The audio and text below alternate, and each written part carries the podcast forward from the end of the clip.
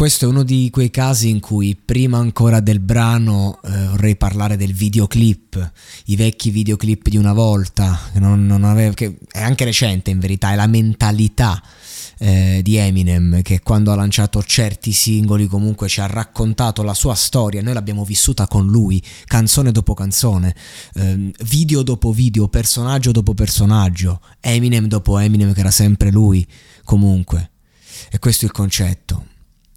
E quando poi arrivi a conoscere così bene una persona perché è così sincera sulla traccia ed è così forte, eh, ti ritrovi un brano in cui eh, la, la, sua, la, sua, croce per eccellenza, il rapporto con la madre è il protagonista e c'è questa donna che cerca in ogni modo di contattare un figlio che è incontattabile per chiunque praticamente, anche per sua madre, forse in modo particolare per la madre e quindi va e scrive e fa e, e vive di ricordi, vive di ricordi.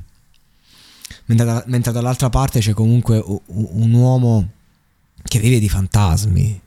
Quante volte eh, ha rischiato la vita nell'abuso di sostanze semplicemente per stare calmo.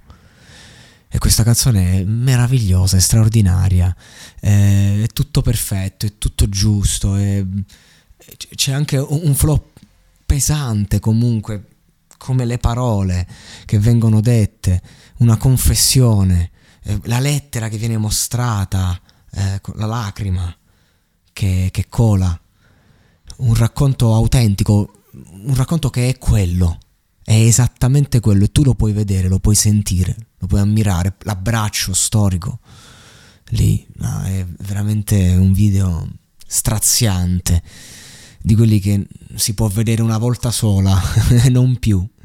Come ha detto Morgan sul nuovo video dei Beatles. Mamma mia sono ancora toccato da quel brano.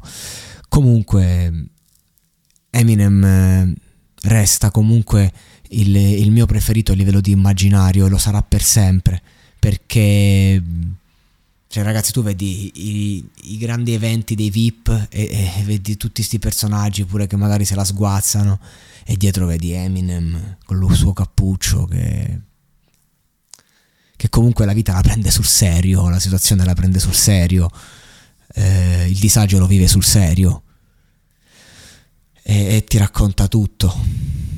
Ma che spettacolo! E, e qui possiamo ammirare eh, tutto il rapporto umano. Oggi voglio fare due episodi, uno su questo e uno su Sylvester Stallone, che invece eh, in cui tratterò più, più l'aspetto del padre. E invece qui comunque c'è di mezzo la madre, che è comunque un'argomentazione molto difficile per un figlio maschio, tra l'altro.